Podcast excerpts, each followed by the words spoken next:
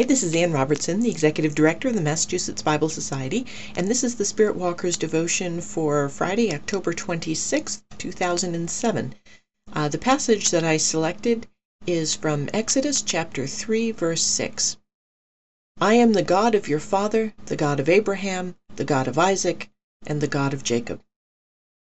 For the past several months, I've been in the process of documenting enough of my heritage to earn a place in the Society of Mayflower Descendants.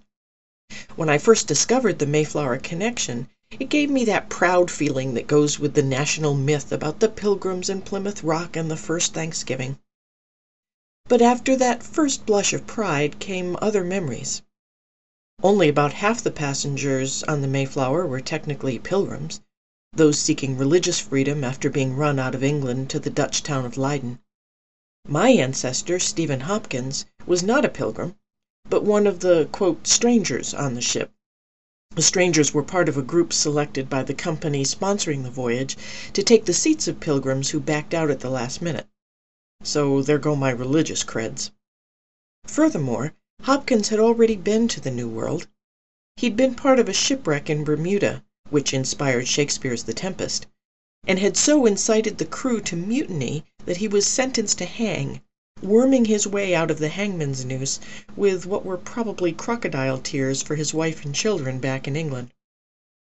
He was quite useful to the Plymouth colonists when it came to scouting out territory and negotiating with the native people, but he doesn't appear to have been the kind of guy you want to bring home to meet the family on, oh, say, Thanksgiving.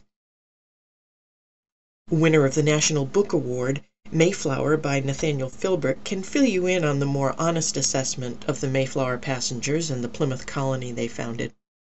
Suffice it to say that my heritage reminds me that I come from stock that is both courageous and cowardly, devout and intolerant, gracious and bigoted.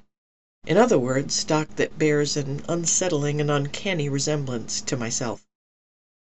Scripture reminds us of this every time we hear the reminder that God is the God of Abraham, Isaac, and Jacob.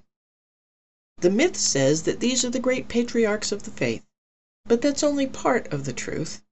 The nuanced reality of the Hebrew Scriptures shows us that they were both saint and sinner, with ample doses of both courage and cowardice, nobility and thievery. Yet God is willing to be associated with each of them none the less.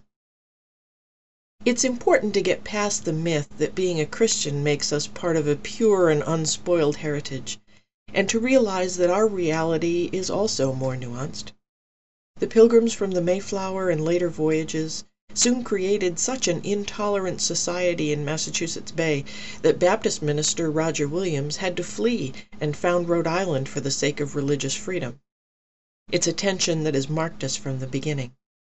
But it's also important to remember that our lack of moral purity doesn't cut us off from the love of God.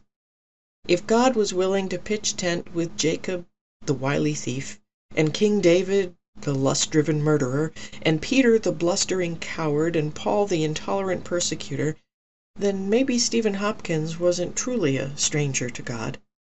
And maybe I'm not either. Will you pray with me?